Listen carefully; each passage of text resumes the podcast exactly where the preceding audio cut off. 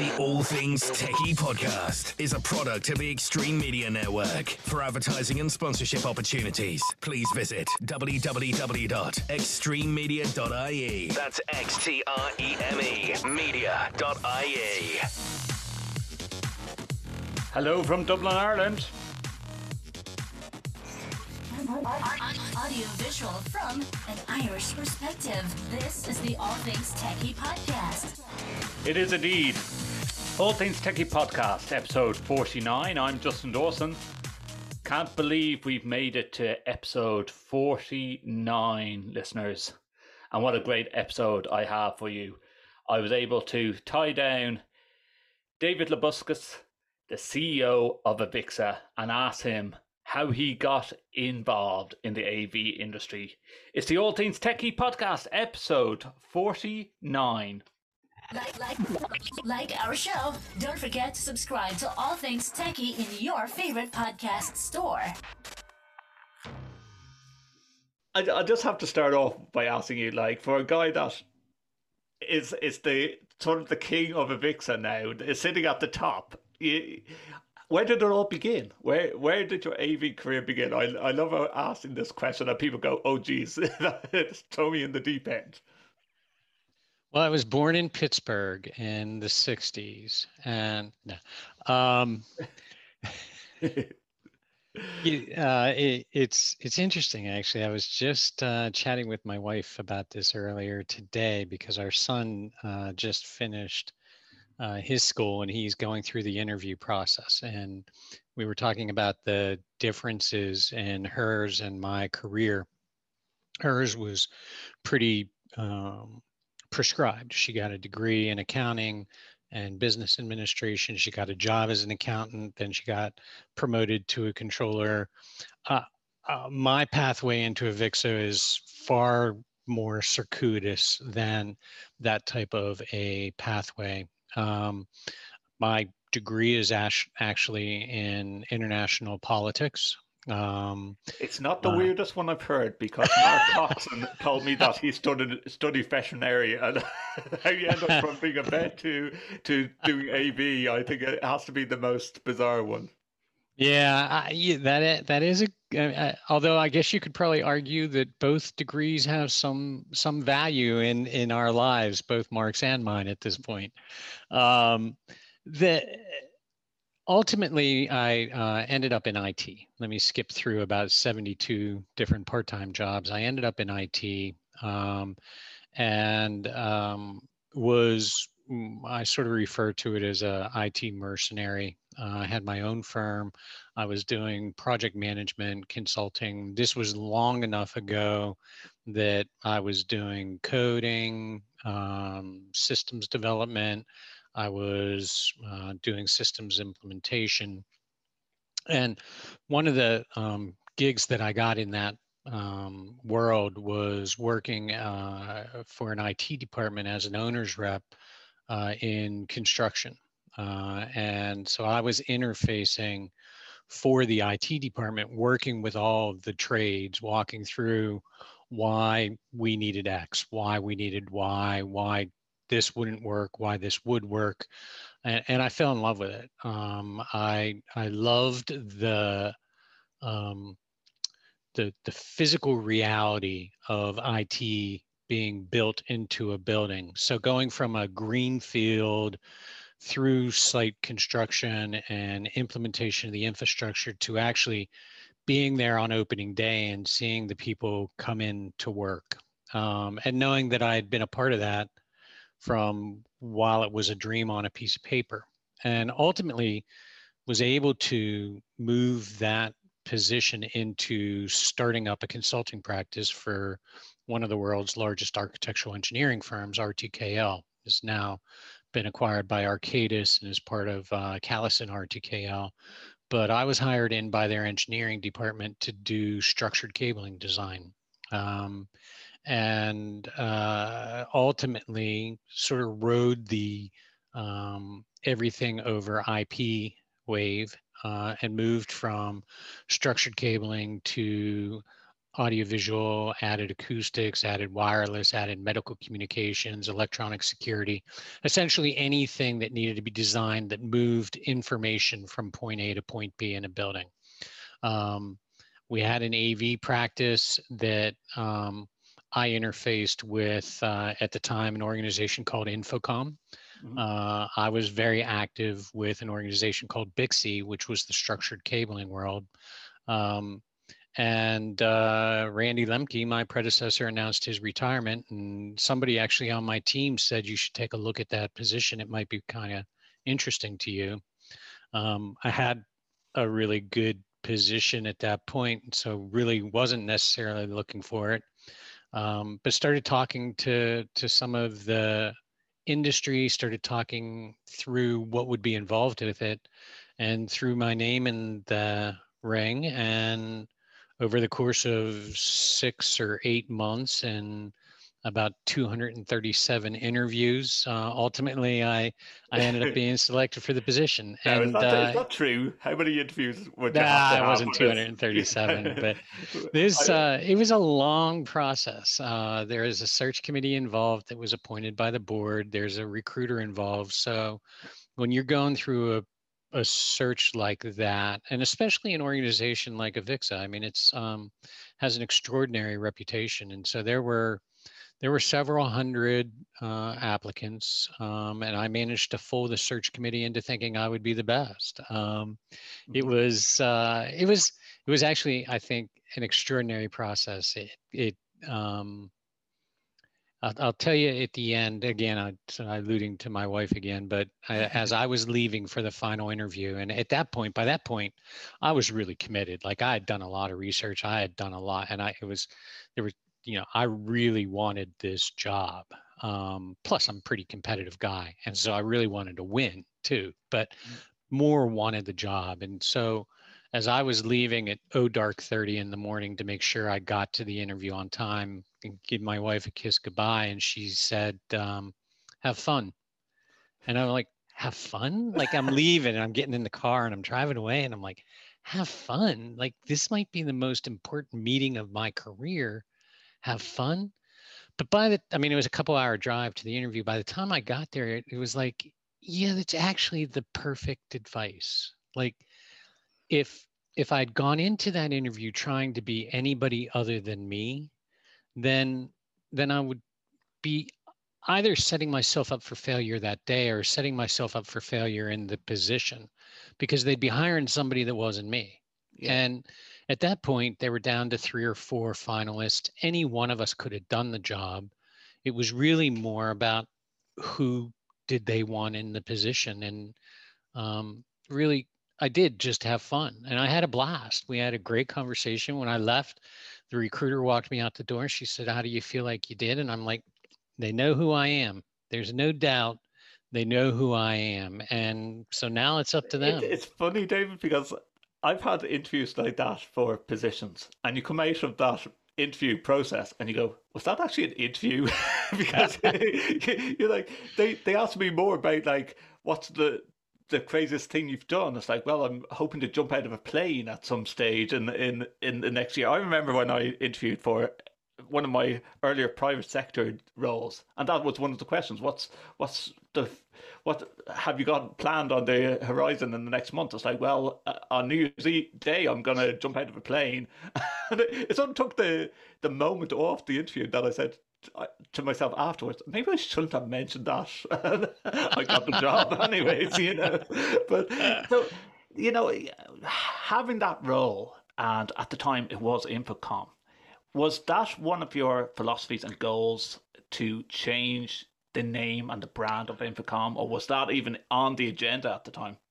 No, in fact, it was explicitly not on the agenda. Um, I, I think I think there's if you if you if you sort of follow companies in general, right? There's this um, sort of cliche new CEO is going to come in and put his or her fingerprint on the organization. Um, they're going to restructure it. They're going to reorganize. They're going to rebrand. They're going to re fill in the blank. Um, in uh, Avixa was not, or InfoComm was not broken. Uh, I wasn't coming into an organization that needed a turnaround. I wasn't trying to do a rescue. Um, I was taking over for a very strong, very competent leader, very different individual than I am. Um, but uh, it wasn't it wasn't come in the ship is sinking let's restructure everything it was come in listen and learn i mean we are um, we're an organization that represents a 250 billion dollar global industry with a very few things that are held in common around the world and it's really complicated. I mean, we've got joint ventures that own shows in Europe and Asia. At the time, we had joint venture that owned and operated shows in Latin America. We had a software development subsidiary. We've got the overall membership, but even within the membership, you have um, manufacturers, you have exhibitors, you have integrators, distributors. Um, I, I I'm just not the type of person that has the hubris to come in and say, this all needs to be blown up and I have a perfect vision. I, I, I don't. Uh, what I am really, I think one one of the things I think, so interview question number 73 dash A, what are your strengths? One of my strengths is is listening and and and hearing and strength to have, uh, yeah. Yeah, well, and and so that's what I did. I know that that's another cliche, right? We're going to do a listening tour for a year, but but really, I mean, from the day that they announced that I was going to be the new CEO, uh, true to AV, I was standing. Uh, we there was a program called InfoComm 100 back at the time where we would bring in about 100 or so of the most active members and there'd be two days of programming and um, shockingly social activities that included a bar and um, never, what never. I know, I know. uh, welcome to AV, Dave. Welcome to AV. Stand in the hospitality area. But I, uh, we we had this thing going where they they rotated in groups, so they they got broken up into five groups, and they would rotate from room A to B to C to D to E, and room E was the pub. And so very quickly, I realized, okay, just hang out in room E because ultimately everybody will go through that room and plus that's the informal place where i can talk to people. And i spent the night listening to people talk about what infocomm was doing right what infocomm was doing wrong. But um, I, I really didn't change much of anything for about a year. And then the brand change i'm sorry that was your original question. You'll learn quickly justin you have to sort of control my answers but um, the the brand uh, change honestly, that started with um, asking our marketing group to take a look at our PowerPoint template and freshen it. Um, I, I remember I was coming out of a large global architectural firm. So if right. you've interfaced with those types of firms, they're very visual. They're very vibrant in the way that they tell a story and present because that's the way architects are. And and InfoComm wasn't. I mean, it was it was was was not high value graphic presentation. There wasn't a lot. I mean, it the name for an association sort of evoked, you know, sort of a telecom company of 1980s, and I, I couldn't agree with you more. I, I wanted a I wanted a fresher look because I think our industry is is at the edge. I think it's exciting. I think it's about creating emotion and about connecting people and i just didn't feel like infocomm did that. But i i didn't i had no intentions of actually changing the name of the association. And in fact it took about a year of arguing with me to convince me that there was there was no alternative to be authentic. We could we could make the infocomm logo look flashier. And and by the way I mean, we clearly are highly invested in that brand and that logo, but it's about the show. Um, the association. If I went around the world and I said, "How's Inf-? as I said, I listened, right? So tell me how InfoComm is doing for you. Um, if I was lucky, I got do you mean InfoComm the association or InfoComm the show? Oh, right. Very but good. most of the time, what I got was, oh, I love InfoComm. I was in Vegas in 2013 and I had a great time and I saw this. Um, and they didn't even realize that there was this entire association that was or providing services. membership. Yeah, like Right. uh, and even I've I've experienced that a lot too. Like I'm I'm I say I'm a member of Avixa or InfoComm for the past seven years now, but at the very beginning it was that type of feeling of what what what's InfoComm? Is this just an American slang of a word of you know a membership to you know technology? Like it didn't really spell out AV the way the name Avixa now does.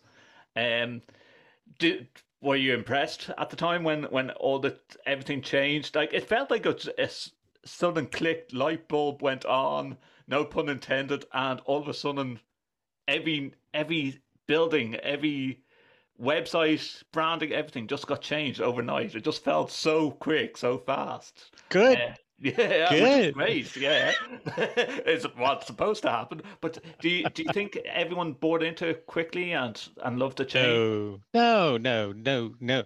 Nobody agrees with not ne, not a single decision have I ever been a part of in this role has everybody agreed with. okay. Um, I live the classic. You can make some of the people happy some of the time, none of the people all the time.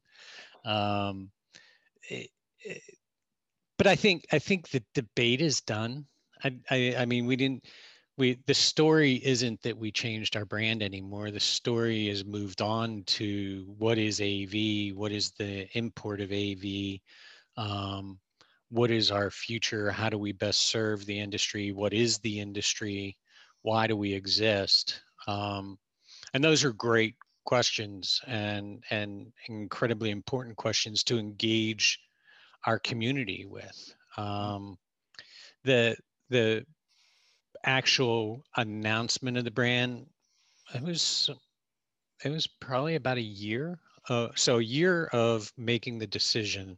And it's not like i can't make a decision it's that that i didn't want to do it. I just i felt like it was um it would be distracting from serving our community but really what was what i i learned in the conversation was that we can't really serve our community as well without putting a flag in the ground and saying we are AV and not information communications and we are about experience and we are an association and we should celebrate all of that and not do it halfway don't that's a big part of me like if you're going to do it do it if you're not going to do it gonna, don't do it You're going to bring me on to my one of my devil questions that I'm going to ask you, Uh, and that is: Is AVIT? And I, I'm, I'm going to put this on the record. David says AV is not or AV is IT. What is it, David? I think it's a waste of air to have that conversation, honestly. uh, uh, and I'm not trying to duck it. Um, I think AV is I I think AV is about experience. I think it's about connecting people. I don't think you can do that without IT in I, today's I totally world. agree. I totally agree. I think it. I as I I wrote an article about it. AV is not IT. We're two different partners, and we we're happily married for a long time. so that, that's the way I always put it. Uh, uh, uh, you can't, you can't do, it's about space technology and content and the marriage of those three and and no no single one stands on its own and delivers an experience if you if you're in a 200 degree room with beautiful audio and visual you're not going to have a good experience because you're going to be melting if Yeah.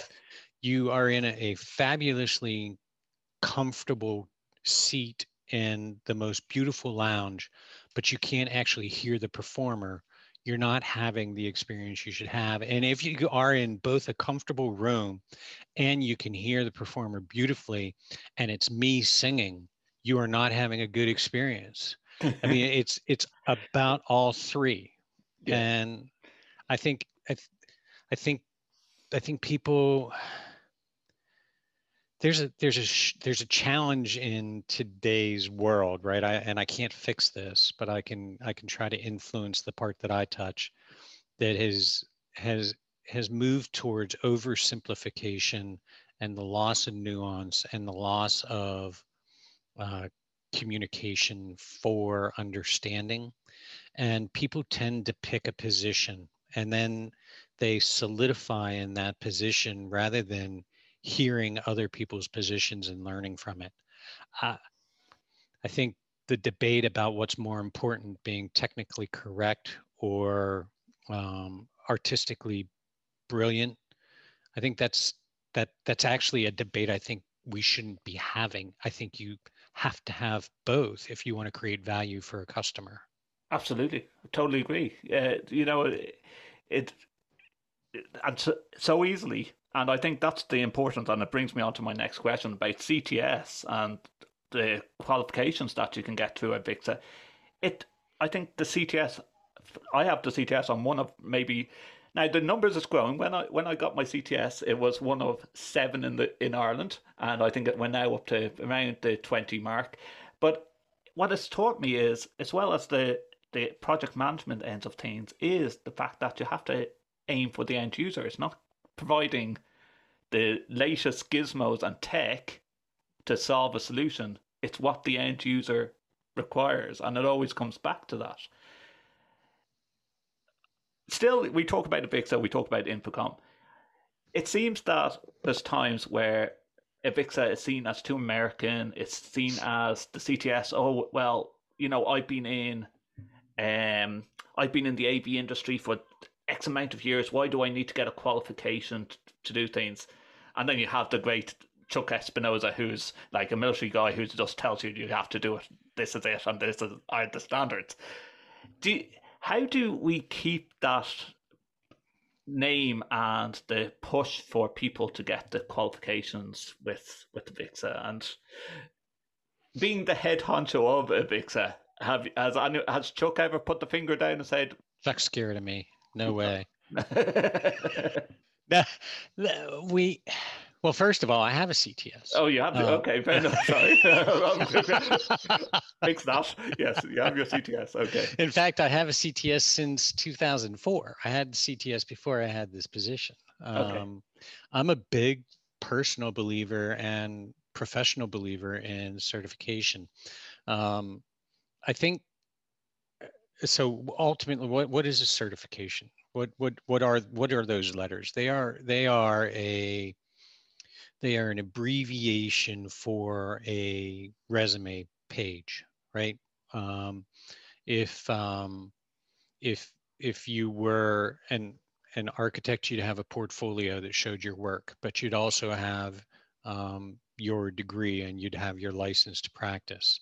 Um, the the value of a CTS is in demonstrating knowledge and capabilities in order to obtain that certification and then demonstrating a commitment to your professional development by maintaining that certification.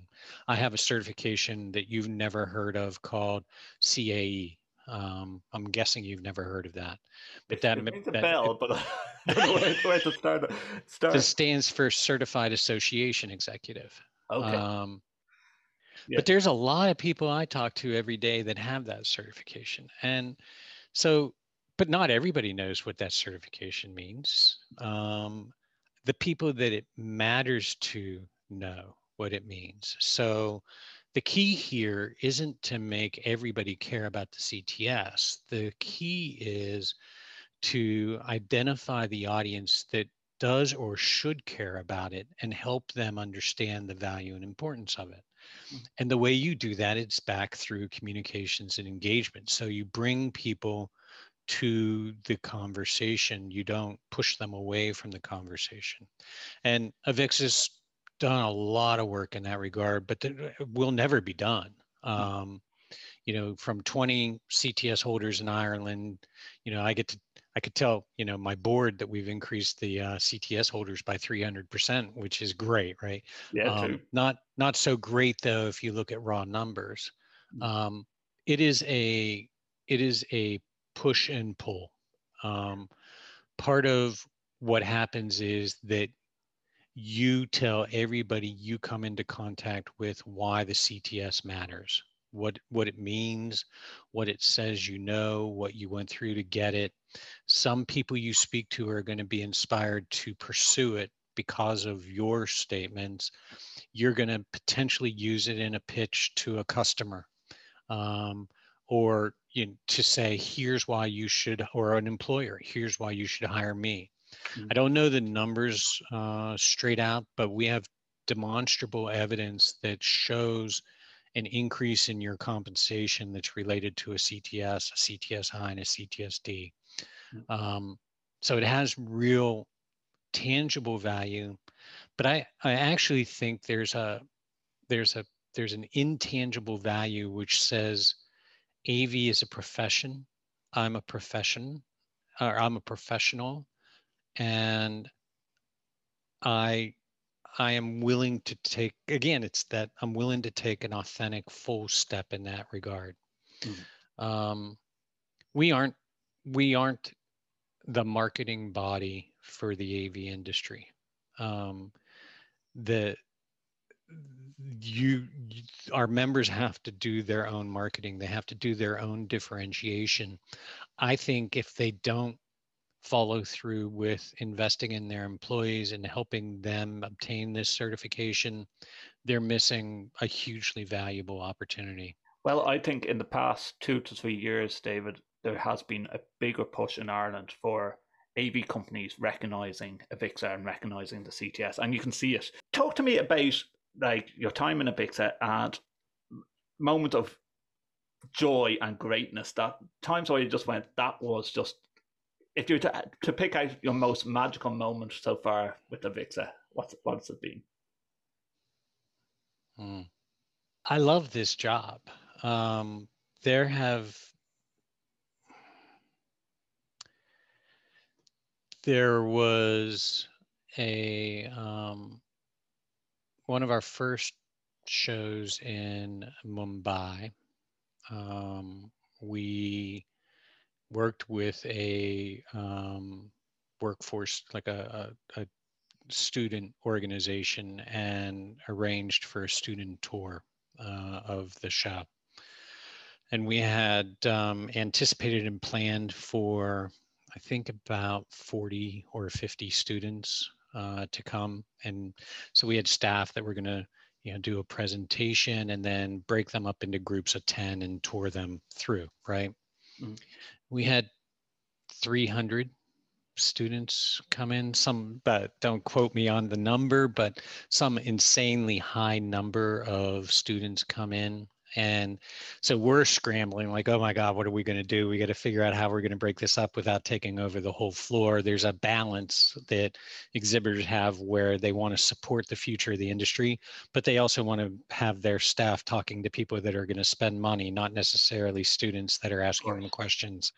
And so working that whole thing through, but part of what it was, was I had an opportunity to present to this group and talk about the industry and talk about the potential of jobs in the industry. And then um, following that, the serious and the fun part of it, the, the, the fun part of it was um, I felt like I was running for you know president of the united states because i you know with the end of it every one of those kids wanted a selfie with me in it and um you know i I texted my son and I'm like, your father is so cool. He just had like 200 kids that wanted him in his selfies with them. And he, you know, he instantly replied back like, give him a day, day, give him a day, dad. They'll realize you're incredibly boring and have no interest in you. um, but the, the, the, so that's the fun part. The serious part was engaging with these students about like, how did you get here and looking at their excitement and seeing, the the opportunities that were in front of them and and maybe having some uh, some small seed of contributing to a future that they hadn't anticipated. And i i get to do that a lot justin. I hmm. i i mean this this there's as i said very little i do. In fact nothing i do is supported by everybody. Um, but we we get a chance to change the world as an industry and and I have the privilege and the opportunity to be a part of that. I mean, the work we've done in the last year and a half, I mean, longer than that, but more directly and explicitly in the last year with regards to diversity and equity and inclusion and belonging. Um, yeah, again, you you you can't you yourself, Justin, would have trouble changing the entire world, right, and fixing everything. Um, but we can we can we can try to influence for the better the part that we touch, and I have an opportunity to touch a lot of the world through this position. And just hearing you for the past 30 minutes, David, like you you come across as such an optimistic, positive character.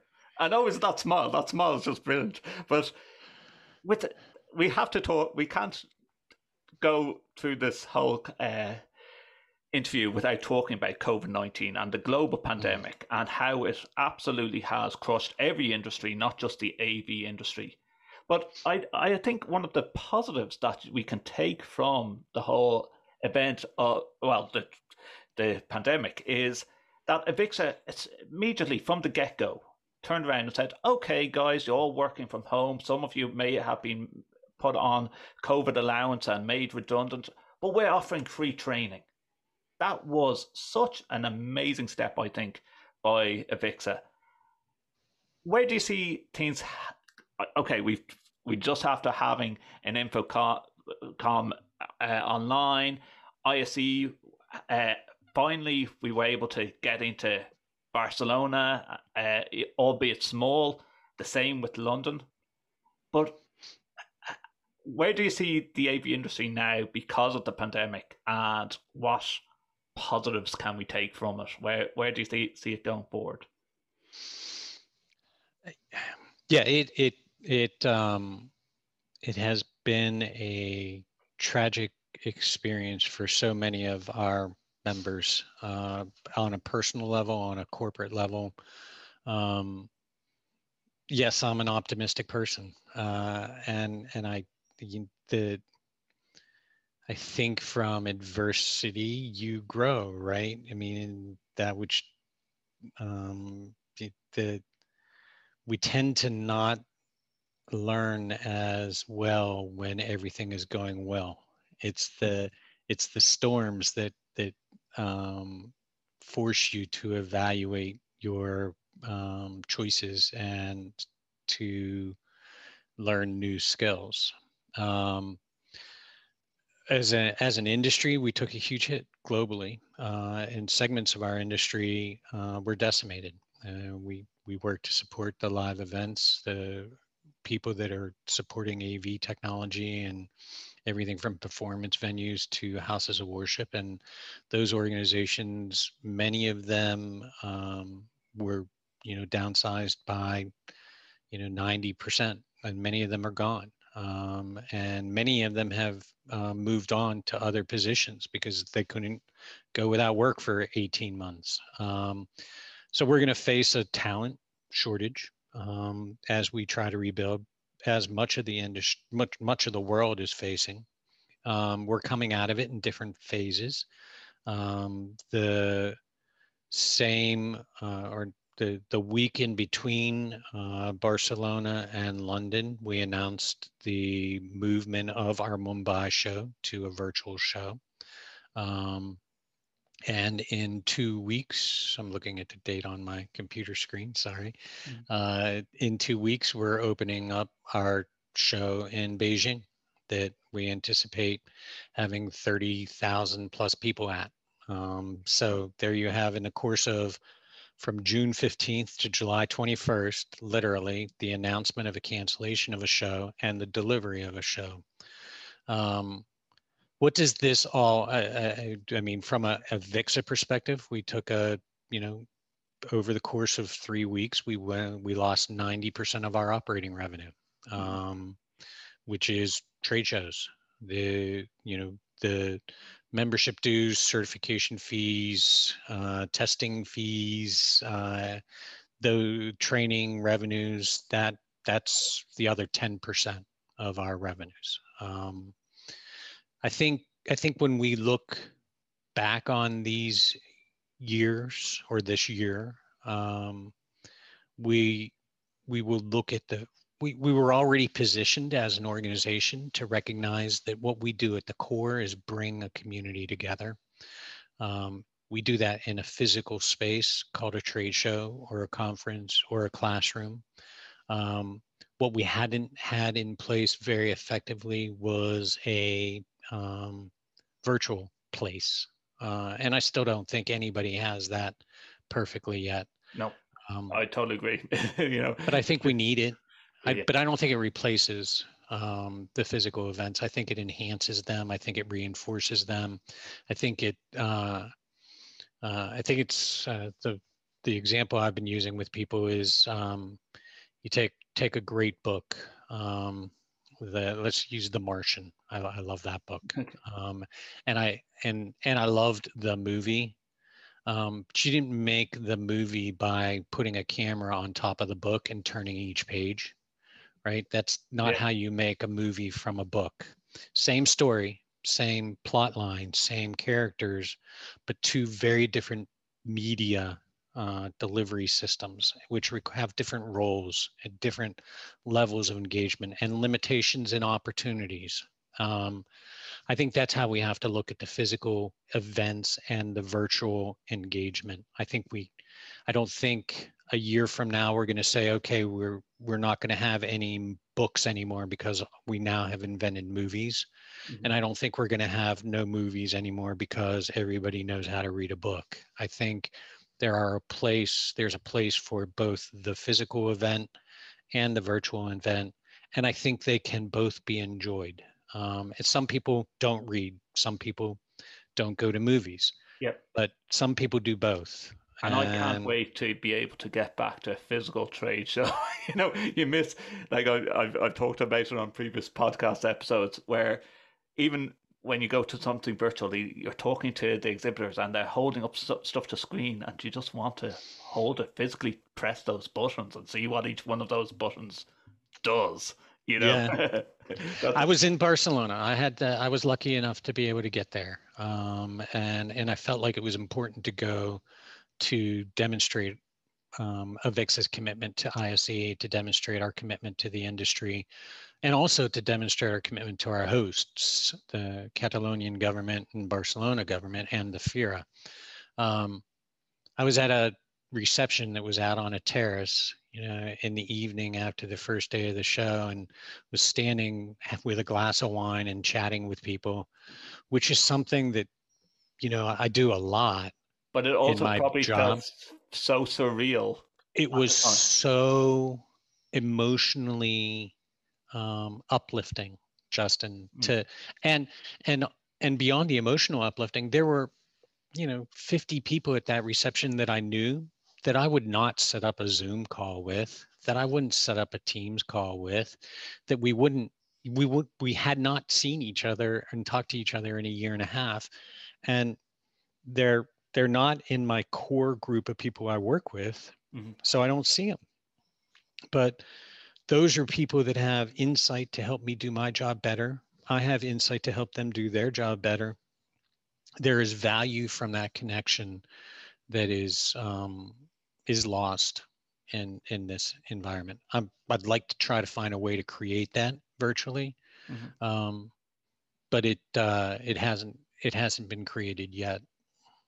Well, I, I think uh, looking at Avixa personally, I think the, the one opportunity that came from it is the training and the fact that the new LMS is is on board. The whole site just got a rehaul over the past 18 months to offer more micro credentials and micro courses and then the video ends of things. Chuck has I know has been incredibly busy from his his farm doing events, but or doing videos.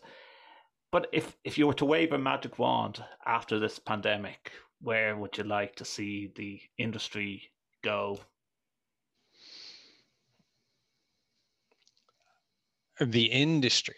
Mm, yeah, yeah. No, no, not just Avixa. the, the industry, industry or Avixa. No, the, the industry, like yeah. I think like, the industry should should double down on um, what's at the core of our value, which is connecting people to people. Mm-hmm. So I, I, you know, we started as an association supporting a bunch of men that wanted to sell film projectors to schools. Um, and yes, it was a bunch of men, and they were looking to sell film projectors to schools.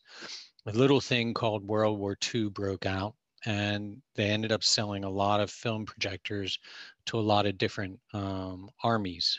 But um, we aren't about technology. We're not a, alone. We're the technology for technology's sake, right? I've been around long enough to go through CRTs and um, slide projectors. And in in my career time frame i'm not necessarily a spring chicken but i'm also not 500 years old. Mm. the pace of that change will continue. But what isn't changing is the value and what's been underscored by this uh, pandemic is the value of connecting people to people.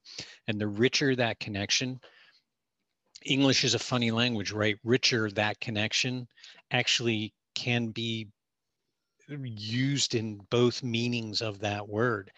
The greater you make that connection, the more valuable it is, and the more you, as a service provider, to create that connection, mm-hmm. will be able to extract that value, a, aka get rich from.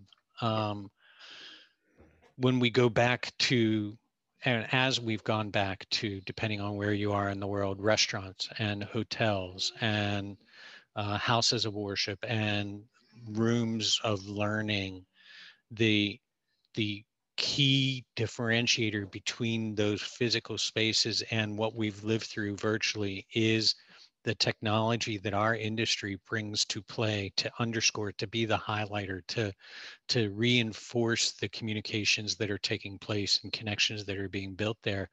It's it's like it's like our industry was made for this this yep. is what we are all about. Of a sudden we're the, all of a sudden we're the most important people in the room, especially, and like that's what I come.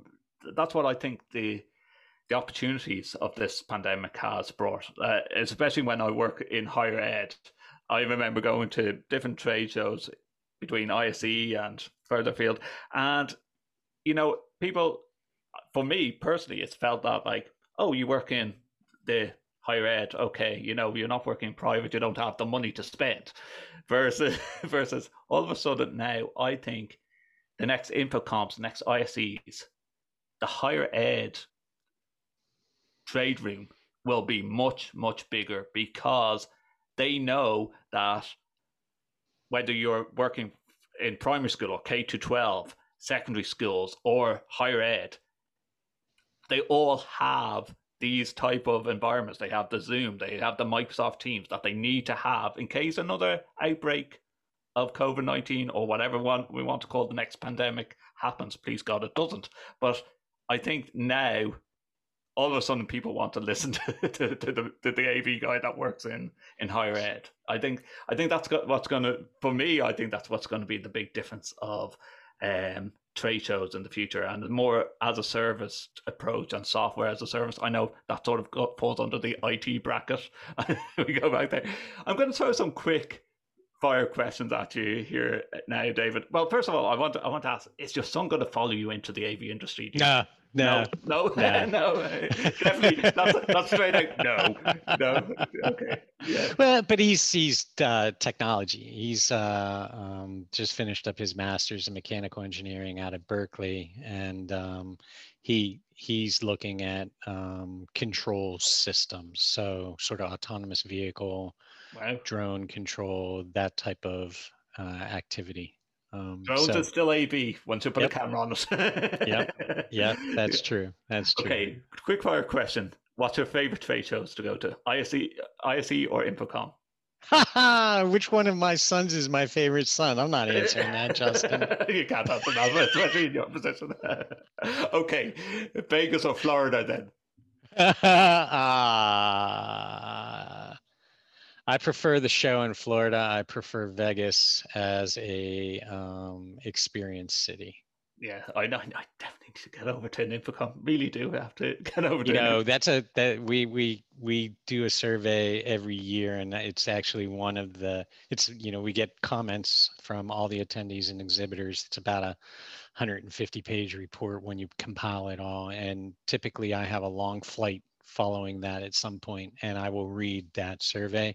And absolutely every year we get about 50% of the people that say, never come back to Florida. And 50% of the year of, of the responses are never come back to Vegas. I mean, it, the value is is we reach two different audiences. Um, about 60% of the people that attend the show only go to one or the other city and our and exhibitors want that. David, you could put on the best show and people will complain about the heat. oh, oh absolutely, absolutely. Yeah. Let's see what the weather's like in October this year. Yeah, well, I, I'm I'm still hoping that uh, as soon as uh, Brexit happened, I always prayed that Avixa was going to set up an Irish headquarters to just you know. But then I guess the, the nearest I, I could get to is to move to Munich or something like that to become a member of Avixa. I was always hoping that maybe you set up a, a little hub in Dublin, you know, virtual hub in Dublin. To, it's a great city. Maybe we can do that. Yeah, in the future. If you had advice for anyone that's entering into the AV industry? And this is my final question. If you had advice, I know we've come to a pandemic. What what advice would you give someone that's thinking AV is their area of, of trade? Pay attention to the art and the science. The the magic of our industry is the marriage of the two. And not not either or on its own um, and and and then recognize in fact that that is magic and it is valuable. Um, i think i don't know why. I think maybe because half of the people in our industry are failed rock musicians or failed musicians but there's this this sense of humility within our industry that at one hand is what I love about our industry because it's really hard to um, build a career in our industry. There isn't an ascribed path where you you know have trade position one that turns into trade position two. You have to find your way through this industry and find a path and develop skills in an unstructured way. And so I think in some ways we weed out people that don't have heart that are in this industry. Mm-hmm. Um, but then we we just have this sense of almost apology that you know we're not musicians and we're not IT, um, and don't recognize that by virtue of being part of both of those, we are we are uniquely qualified to deliver value in virtually every marketplace. Um, don't don't limit yourself uh, with labels that um, devalue what you contribute. That's what I would say oh, yeah. to somebody coming in. I, I couldn't agree more. You know, I, I always say to people, AV is so wide of a spectrum of what we cover, what we do on a day by day basis, and the beauty of the story is no no day is the same. You know, but it requires discipline, man. I think I think I mean it's not it's just like those who do make a career out of music or do make a career out of art they they aren't they aren't just hanging out for an hour and day trying to you know play the piano. They they are studying and committing to their craft and practicing and delivering and every day learning and improving. And that that must happen. We we can't afford to be lazy technicians or lazy artists to be as valuable as the potential exists for us to be. David, I, have taken up loads of your time, but it's, a, it's I've had so much joy and pleasure of finally getting to have an interview with you, and I hope one of these days now hope it could be ISE be the next time we meet, but I, I, I do have on the agenda, and I have set, said to my wife that I, I want to get to Vegas these days for, for InfoComm. Um, but hopefully at some stage we can physically shake hands and uh, have a drink together at, at, at, at, one of these trade shows. It's been great talking to you. Thank you so much. If people want to reach out to you, do you do you accept people on LinkedIn or Twitter? Or? Absolutely. Uh, I'm at David Labuskes on Twitter. I'm on LinkedIn on David Labuskes. Um, you can email me at dlabuskes at avixa.org and you can call me at the office. I actually pretty much return everybody's call. I mean, it's it's what I, I ultimately I work for you. and that and that's that's the key message there and so where we live. David, thank you so much for taking taking the time out for, it. it is fun. Thank you. My thanks to David Labuskes for joining us on episode 49 of the All Things Techie podcast. We're going to hit episode 50 of our podcast. I can't believe 50 episodes I've done. And uh, episode 50 is going to be a look back on all the episodes. It's a two hour long special, but it's going to be great. Thanks for tuning in. Don't forget to like, comment, subscribe, and share. I'll talk to you very soon. Goodbye.